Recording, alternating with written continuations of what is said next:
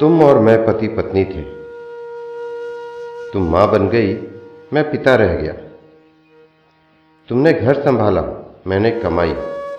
लेकिन तुम माँ के हाथ का खाना बन गई, मैं कमाने वाला पिता रह गया। बच्चों को चोट लगी और तुमने गले लगाया। मैंने समझाया, तुम ममतामयी बन गई, मैं पिता रह गया। बच्चों ने गलतियाँ की तुम पक्ष लेकर अंडरस्टैंडिंग मॉम बन गई और मैं पापा नहीं समझते हैं वाला पिता रह गया। पापा नाराज़ होंगे, कहकर तुमने बच्चों की बेस्ट फ्रेंड बन गई और मैं गुस्सा करने वाला पिता रह गया। तुम्हारे आँसू में माँ का प्यार और मेरे छुपे हुए आंसुओं में मैं निष्ठुर पिता रह गया। तुम चंद्रमा की तरह शीतल बनती गई और मैं पता नहीं कब सूर्य के अग्नि सा पिता रह गया।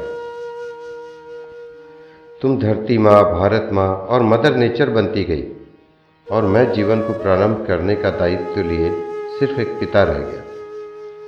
फिर भी न जाने क्यों पिता पीछे रह जाता है। माँ नौ महीने पालती है, पिता पच्चीस साल पालता है। फिर भी न जाने क्यों पिता पीछे रह जाता है। माँ बिना तनख्वाह घर का सारा काम करती है। पिता पूरी कमाई घर पे लुटा देता है। फिर भी न जाने क्यों पिता पीछे रह जाता है। माँ जो चाहते हो वो बनाती है। पिता जो चाहते हो वो ला के देता है। फिर भी न जाने क्यों पिता पीछे रह जाता है। माँ को याद करते हो जब चोट लगती है। पिता को याद करते हो जब ज़रूरत पड़ती है। फिर भी न जाने क्यों पिता पीछे रह जाता है। माँ की और बच्चों की अलमारी नए कपड़ों से भरी है।